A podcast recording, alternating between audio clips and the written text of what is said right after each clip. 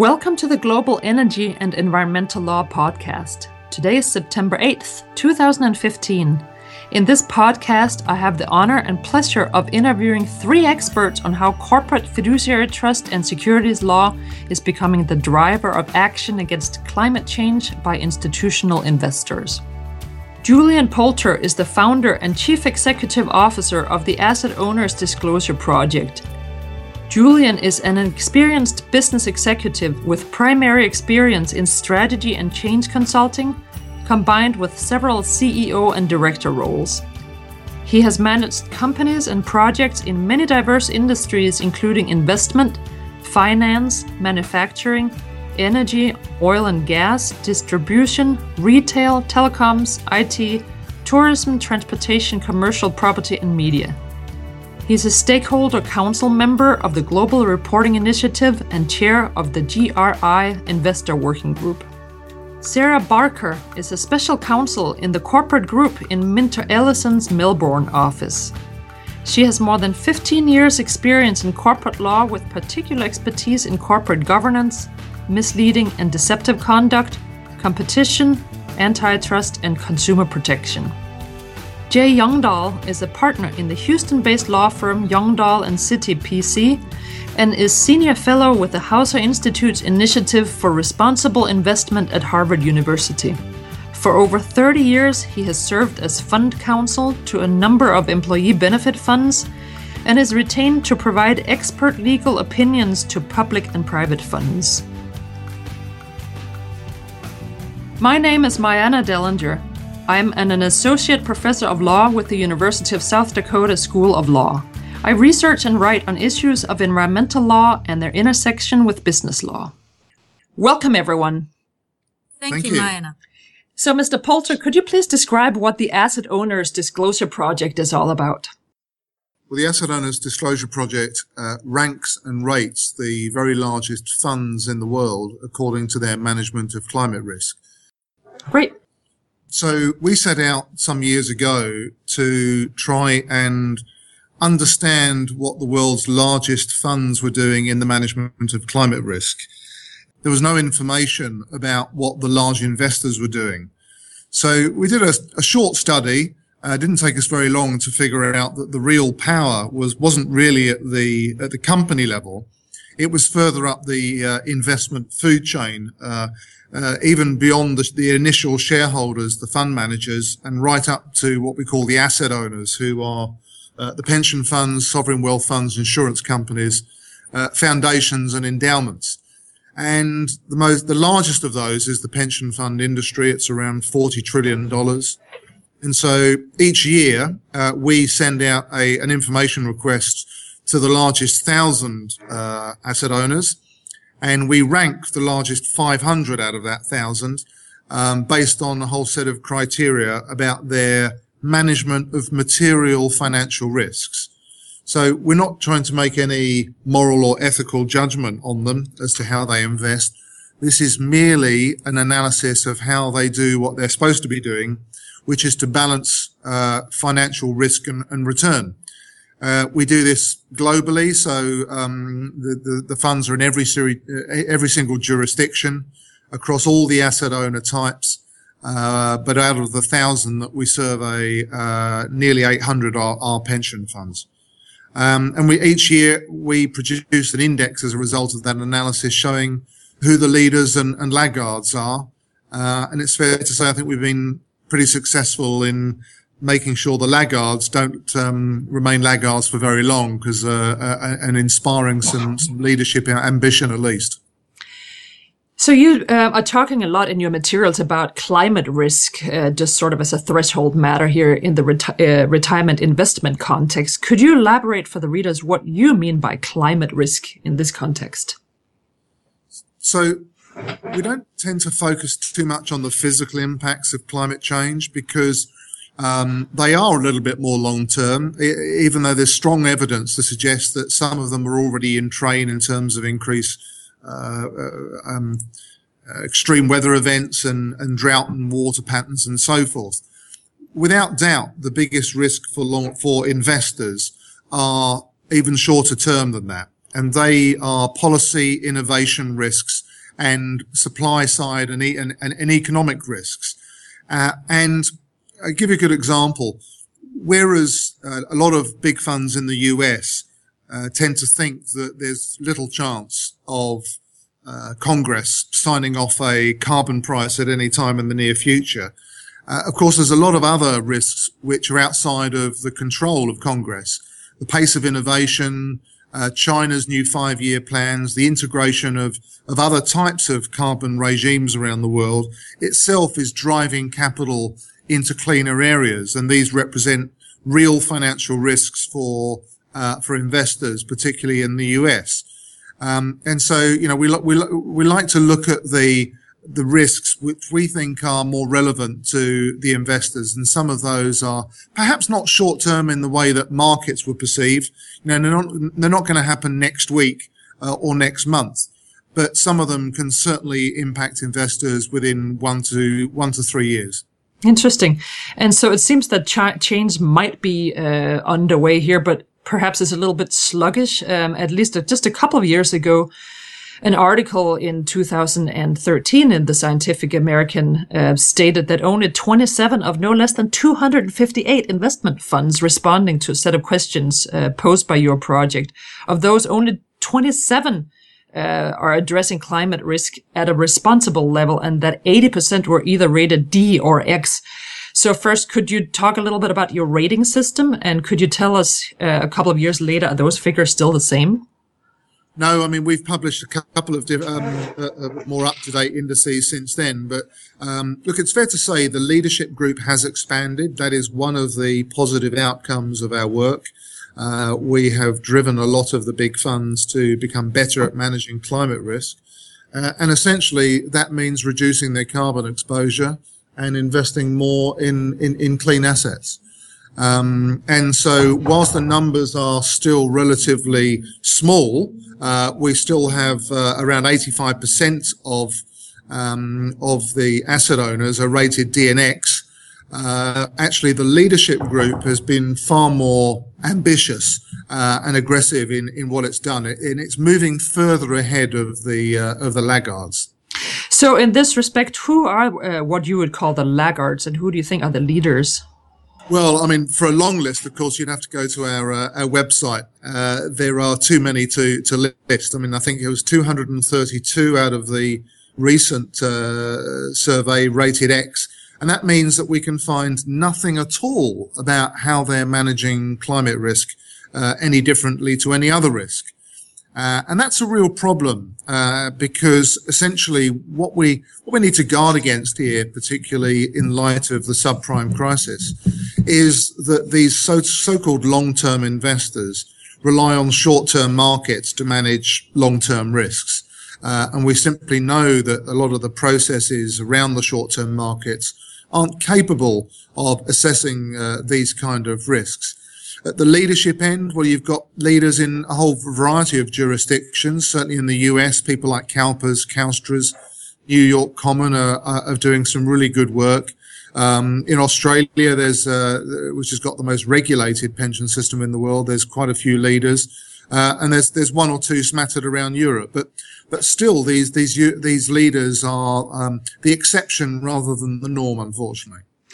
So interesting. So uh, when you did your study, have you been able to discern any broader trends? So it seems like you just said that uh, that these leaders and laggards are scattered uh, throughout the world in in different clusters. Uh, but they are just that, or have you, like I said, been able to see any more regional trends in who's better than others? Not so much regional. You tend to get a, in Australia, they tend to be more advanced because it has a much more regulated system. There's a higher degree of union influenced funds in Australia than, than perhaps there is elsewhere. And Europe's pension funds got to grips with the issue perhaps a little bit earlier because of the European carbon pricing system. Uh, that said, a lot of the leaders have started to emerge in, in the US, and that's, you know, we, you could argue with a, a pretty difficult political regime to, to work against when it comes to climate change. And yet they have made some really solid strides forward. And one of the things that I think identifies leaders is that they have abandoned things like indexation, this reliance on short-term markets as a way to manage this risk. and they've they've gone off market to try and you know invent look for opportunities in renewable energy uh, and to reduce their exposure to things like fossil fuel companies. Good. So, in your opinion, what should investment firms or funds do to uh, more properly protect their assets against climate risks? We don't think it's very difficult to reduce carbon exposure because it's in so many different asset classes and sectors. Uh, there, according to our analysis, around about 55% of a portfolio is exposed to carbon risk in, in some way or another. So there are plenty of opportunities. We don't believe in divestment. We think it's a naive investment strategy. Um, but that said, there are certainly some divestment opportunities to help reduce that risk. But perhaps more importantly, the one thing that nobody really knows is what the low carbon acceleration period will look like. And we don't know if it's in one, three, five, ten, even 15 years, but we think it's inevitable. And when that happens, we think that investors will need, uh, if you like, what we call a hedge, a low carbon hedge. And by uh, over investing now into renewable energy and other clean assets, uh, those investments will increase in value at a time when all of the other higher carbon ones decrease very quickly. Uh, and we saw during the subprime crisis what happens when a market is full of sellers and we think that uh, asset owners need to guard against that, uh, that, that eventuality immediately. And what may happen if they don't? Do you see that there might be some legal liability that may ensue from uh, the potential lack of such action in this context? Yeah, absolutely. Um, you've seen only only this week, indeed, in Australia, a potential uh, potential legal action against trustees of a, of a coal pension fund we ourselves are helping to support an initiative looking at these responsibilities in the UK. Um, this isn't uh, this isn't a difficult risk to read. No trustee can uh, can claim that they've not heard of climate risk before. Uh, there's been so much activity around climate risk, and so if for whatever reason, whether it be a reaction to extreme weather, uh, politicians getting their act together, uh, innovation from Tesla or whatever, uh, if there is a rapid devaluation in in fossil fuel companies or other high carbon companies that hurt these asset owners, then of course they're going to be exposed, and they can hardly say that nobody uh, gave them any warning. That is right, um, Ms. Barker. Uh, perhaps you could provide us with a little bit of the uh, Australian uh, perspective on these issues because I think some of the leaders might find it interesting that Australia, I believe, as a country, is is uh, sort of very much against climate change regulation on par with what's going on in the United States. But yet we heard that there's some interesting Australian initiatives here. What do you think about all this? Yes, well, unfortunately, we're the only developed nation that has repealed its um, carbon emission pricing scheme. I think the first issue uh, that underlies the potential legal liability in this area is that trustee directors need to stop thinking about climate change as an ethical or environmental risk. I think historically it's been an issue that has been very easy to push to one side on the basis that uh, it, it's an ethical issue that necessarily involves uh, compromising uh, returns to beneficiaries, which of, of, of course is is uh, the main duty of, of, of uh, trustees, uh, and therefore it's you know all very nice, but but something that that um, really is secondary to, to the main game of, of, of ensuring that that returns are maximised. Right. I think uh, it comes comes down firstly to their fiduciary duties. And this is a concept that's, that's not only a, a product of Australian law, but uh, across all common law jurisdictions where trustees are fiduciaries of, of their beneficiaries. And what that means is that they have to prioritise the interests of beneficiaries and yes, their financial interests, but in doing so, they also have to exercise due care and diligence and increasingly, we're seeing that because climate change is becoming squarely a material financial risk for funds, and that's not us as lawyers saying that. You should never take financial advice from your lawyers. Mm-hmm. but organisations like the World Economic Forum, HSBC, Mercer, uh, the Bank of England, uh, the World Bank are all saying there are material financial risks arising from climate change and whether they manifest in the physical risks of climate change or in the risk of uh, regulatory and policy changes um, from governments imposing um, clean energy standards or prices on carbon, or whether they're market driven uh, insofar as uh, renewable energies uh, are becoming cost competitive with uh, fossil fuel uh, energy sources. W- whatever the the, the uh, uh, uh, drivers of the risk may be, they are financial risks that are associated with climate change. And because the standards of diligence expected of trustees are so high, they're expected around the world to be professional managers of other people's money.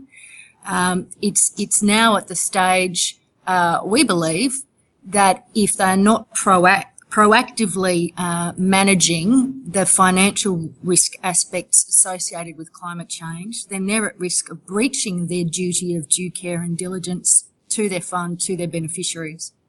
And that, of course, could lead to uh, to lawsuits based on that in in Australia for sure.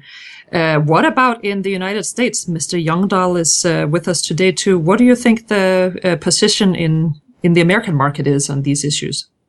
Well, thank you. The uh, the American market is uh, somewhat complicated because we have a vast number of uh, employee benefit funds, pension funds, health funds, and they some are company specific, some are very large, like the funds that Julian mentioned, the uh, public employee systems in California.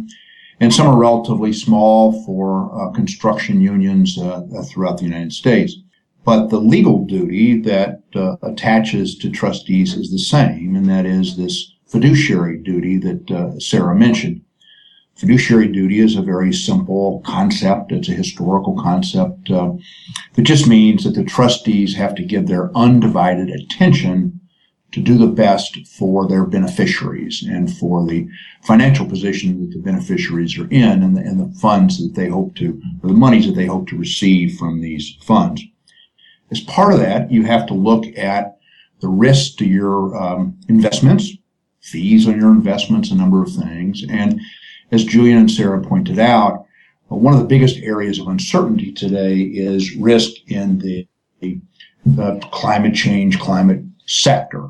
So from a trustee standpoint, uh, if one does not uh, exercise properly their fiduciary duty, they can get sued. And uh, trustees often get sued uh, for a variety of reasons. Um, but part of that duty is to constantly being take to take a look at your portfolio. And in this May, uh, the United States Supreme Court issued a, a, decision in a case involving the Edison Company, uh, brought by a man named Tibble, in which it affirmed that trustees have a duty to constantly be monitoring their portfolios. So when something like climate risk comes up, which was not large on the agenda uh, some years ago, but is today, uh, trustees have to look at that. Uh, I gave a presentation probably uh, seven or eight years ago in which a trustee came up afterwards and said, well, uh, and I talked about climate risk, and he said, "Well, I don't believe in all that tree hugging stuff." Uh, now the position is that uh, whether one uh, believes in tree hugging stuff or not, uh, climate risk is a, a, major risk to the portfolios of pension funds and benefit funds, and trustees have to have to pay attention to that. In the U.S. as well, we've started to see litigation uh, involving climate change. it's being brought in avenues that are already well established. That is the question of the breach of trustees uh, to their beneficiaries. And interestingly enough, in the last couple months, uh, two cases have been filed in federal court in the St. Louis area against trustees for coal of coal companies, claiming that those coal companies, by investing in their own stock, basically, were violating their fiduciary duty to their uh, employees and retirees because it's clear that coal generally has been a very bad investment. And in fact, several large American coal companies have declared for bankruptcy already. So it goes back to the point that Julian is making. Even in the United States, even if there are no governmental rules about coal production or coal burning, and there are some, but they're certainly, they're certainly not adequate, the financial markets are certainly taking a, taking a look at this. They're concerned about climate change. They're concerned about those investments which are based on old methods of um, the use of carbon, and they're basically punishing those stocks. And so the lawsuit went against, uh, made a claim against the trustees, trustees who I might add have personal liability, claiming that they had not paid attention enough attention to this risk. Great. And what about those individual investors that may be interested in tree hugging aspects, as you called it? Or if not that, then it is just their, you know, their individual funds.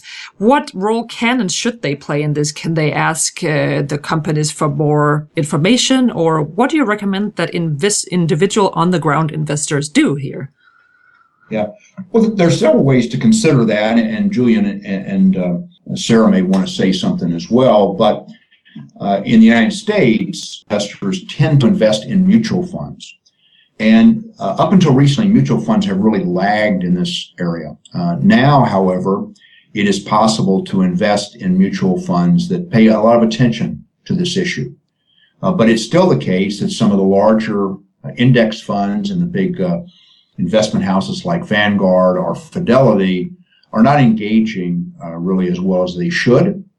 And there's a movement afoot uh, to try to push those companies, those mutual fund companies forward. Uh, there's also uh, engagements that go on with some of the uh, companies on climate. And it's difficult for an individual to have an effect, but the funds are very active. And certainly an individual can attempt to become part of one of those movements. And uh, maybe Julian or, or Sarah would like to speak a little more about how that engagement process works. Yes. What do you think? Yeah, happy to. Um, I mean, one of the interesting developments is, you know, what happens when investors don't think that companies are managing these risks adequately. Well, of course, there's a lot of behind the scenes discussion goes on between investors and companies all the time.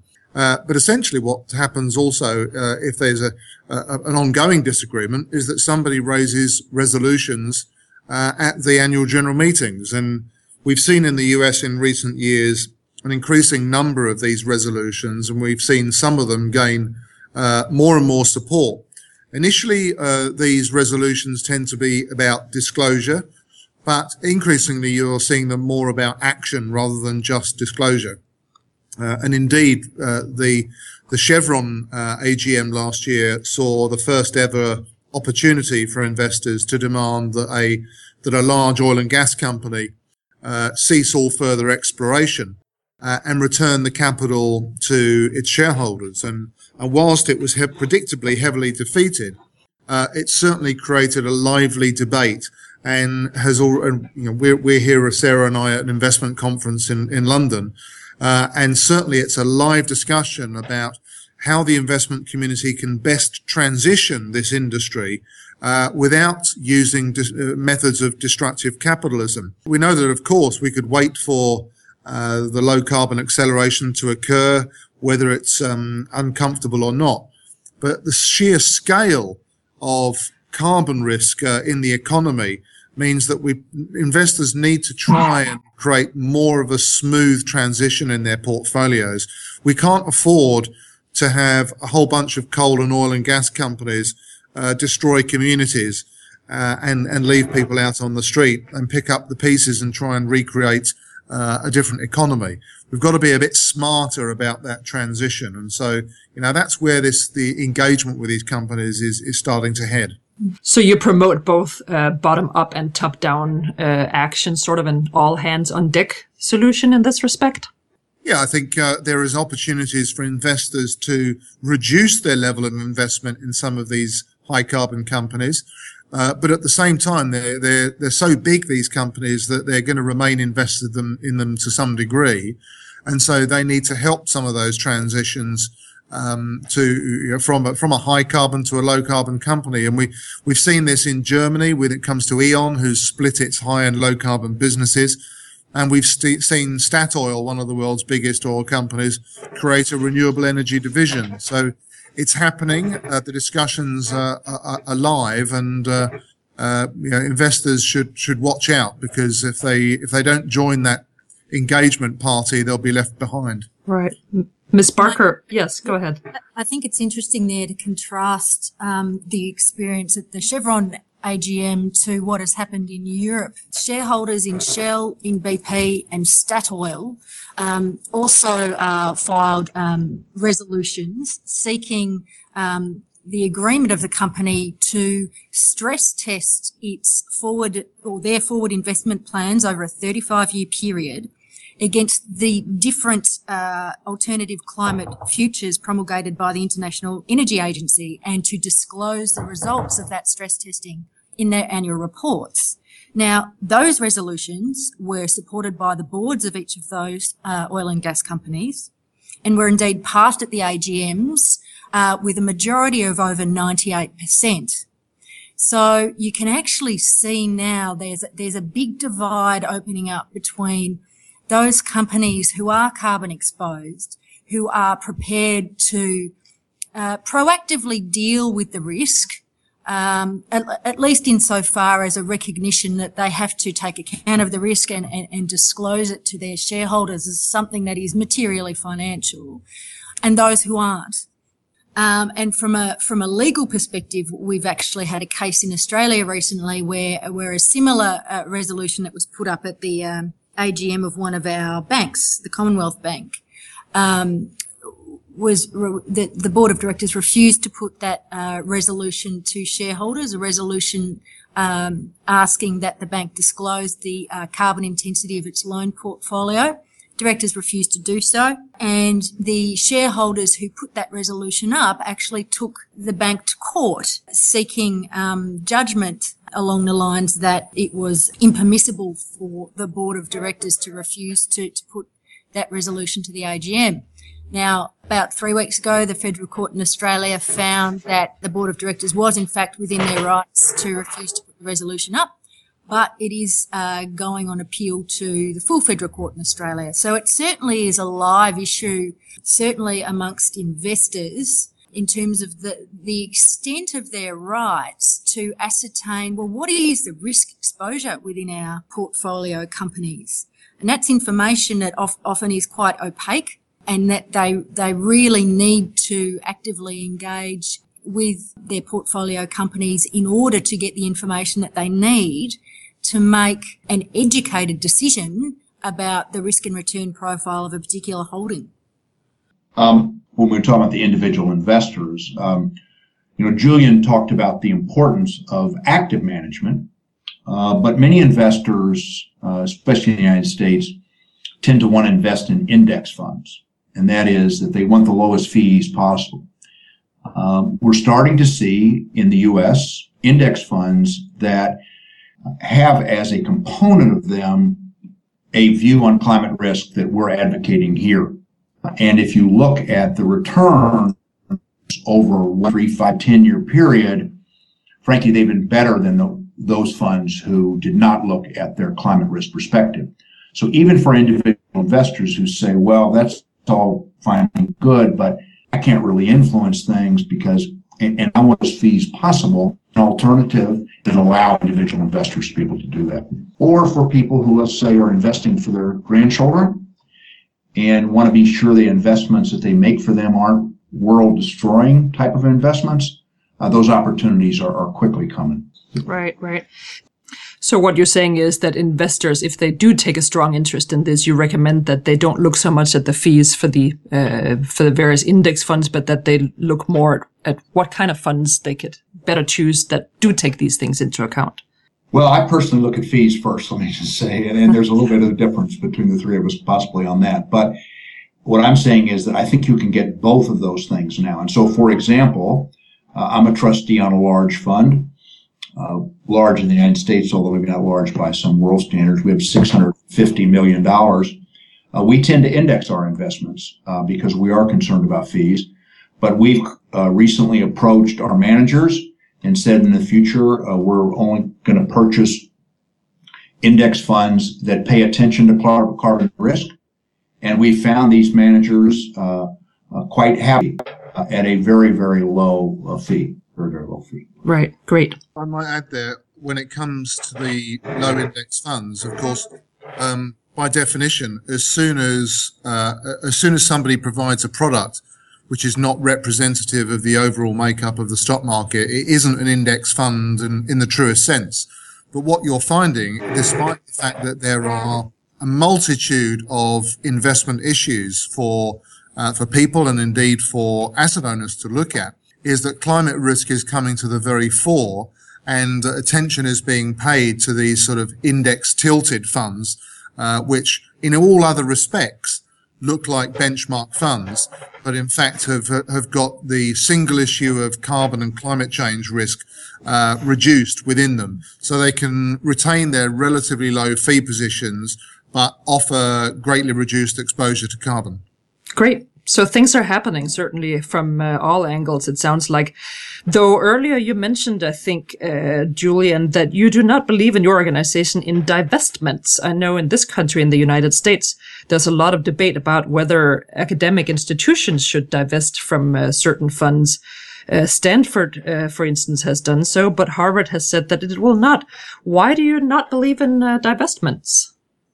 Um, well, look, by the way, Stanford hasn't done so. Oh, they have not. Okay. If you, if you, um, but we, we won't let, um, we won't let reality get in, get in the way of a good story.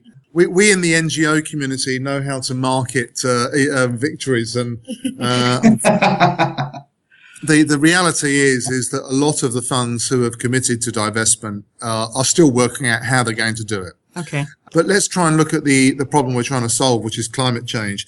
Uh, the reality is, is that even if we shut down the, the entire Western oil business, that climate change would still be an issue and there would still be enough reserves in the national oil companies in the Middle East to take us to well above four degrees.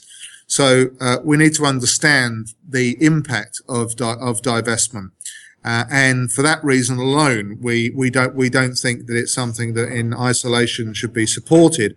However, we don't think that really the divestment movement is talking about investment in in uh, in a complex sense. They're trying to build a political movement, and I think they've done a great job in doing so.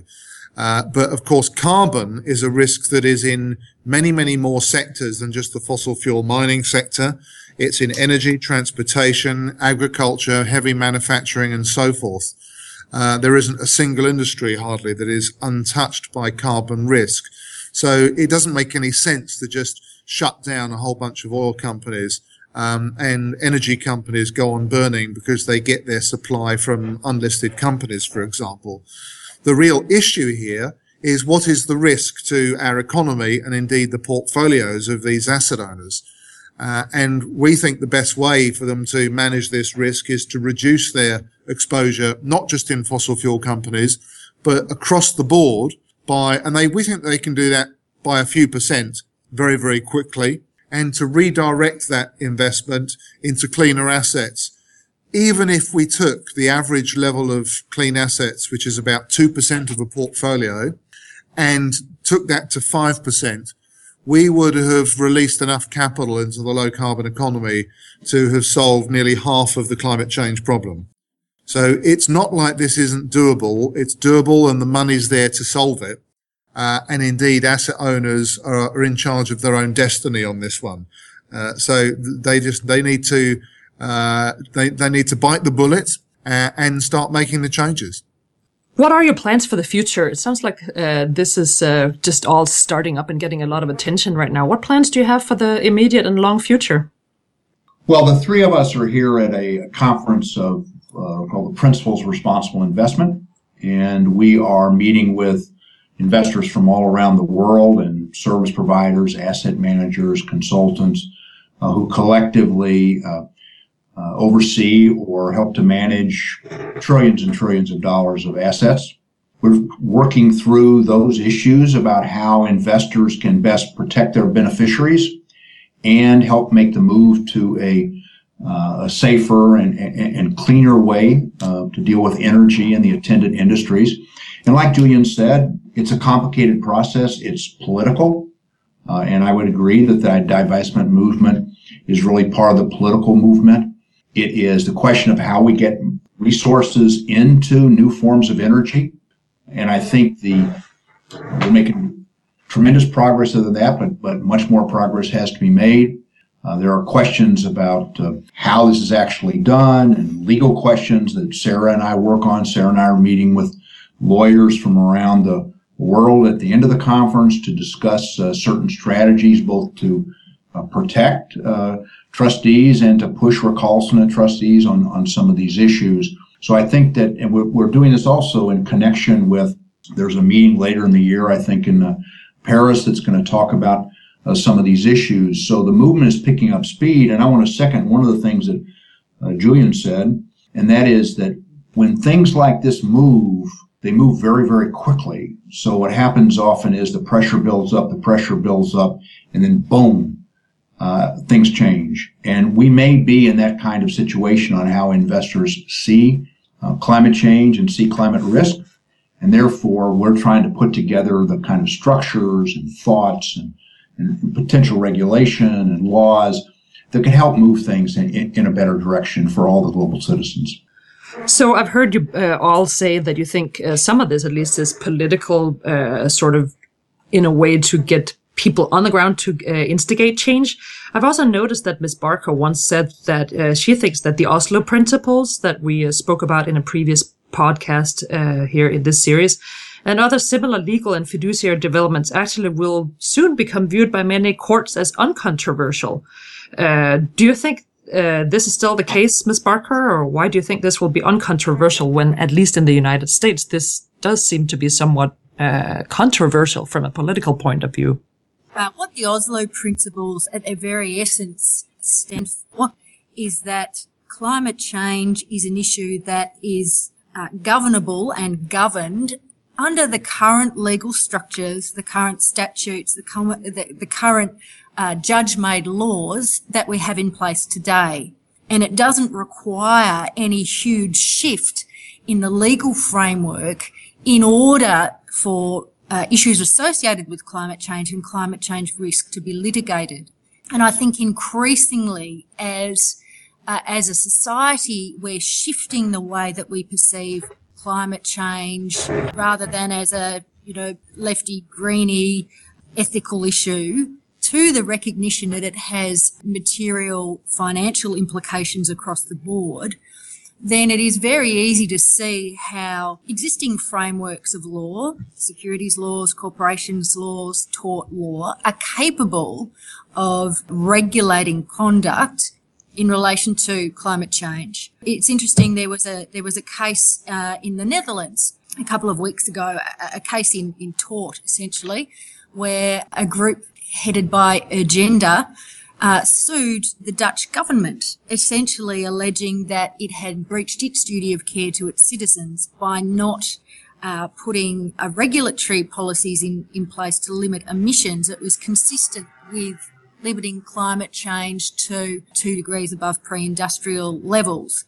And in reaching a decision in favour of Urgenda, the court actually looked to the Oslo principles and was influenced by the Oslo principles in recognising that, that current legal frameworks are, are, are eminently capable of regulating issues associated with climate change. And that really, that the fact that issues are driven by climate change and climate change risk is irrelevant. It, it's just like any other financial, regulatory, economic risk that is faced by business around the world. So, in a way, old wine on new bottles, but with positive change underway.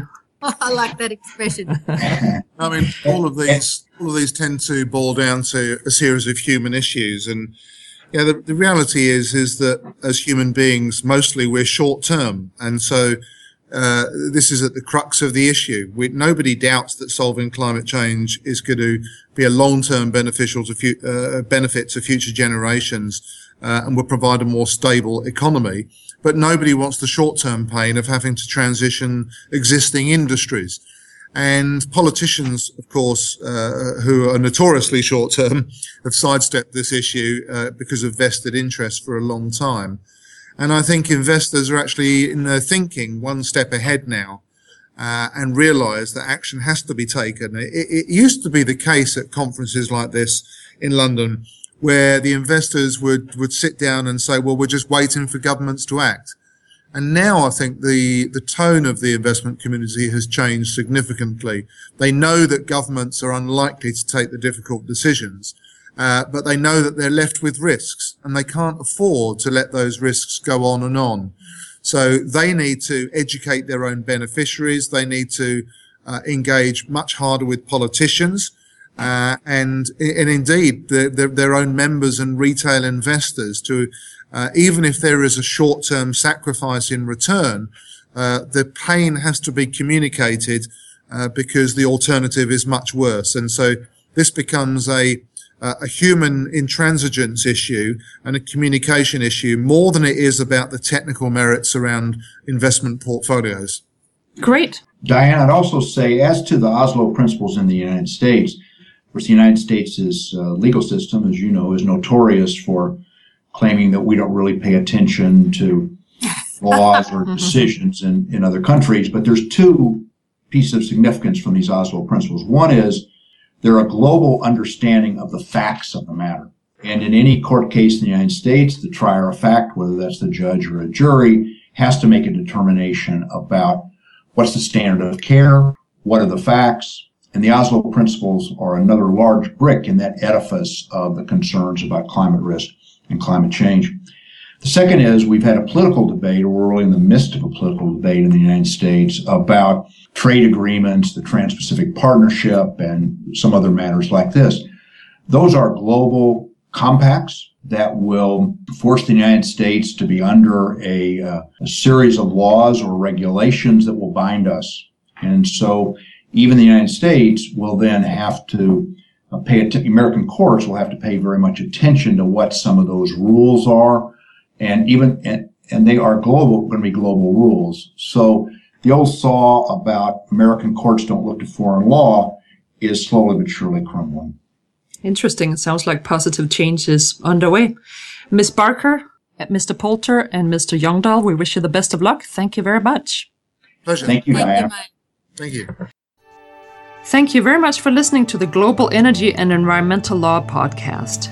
Find us on iTunes, Podbean, and ProfessorDellinger.com. Find the Asset Owners Disclosure Project at aodproject.net.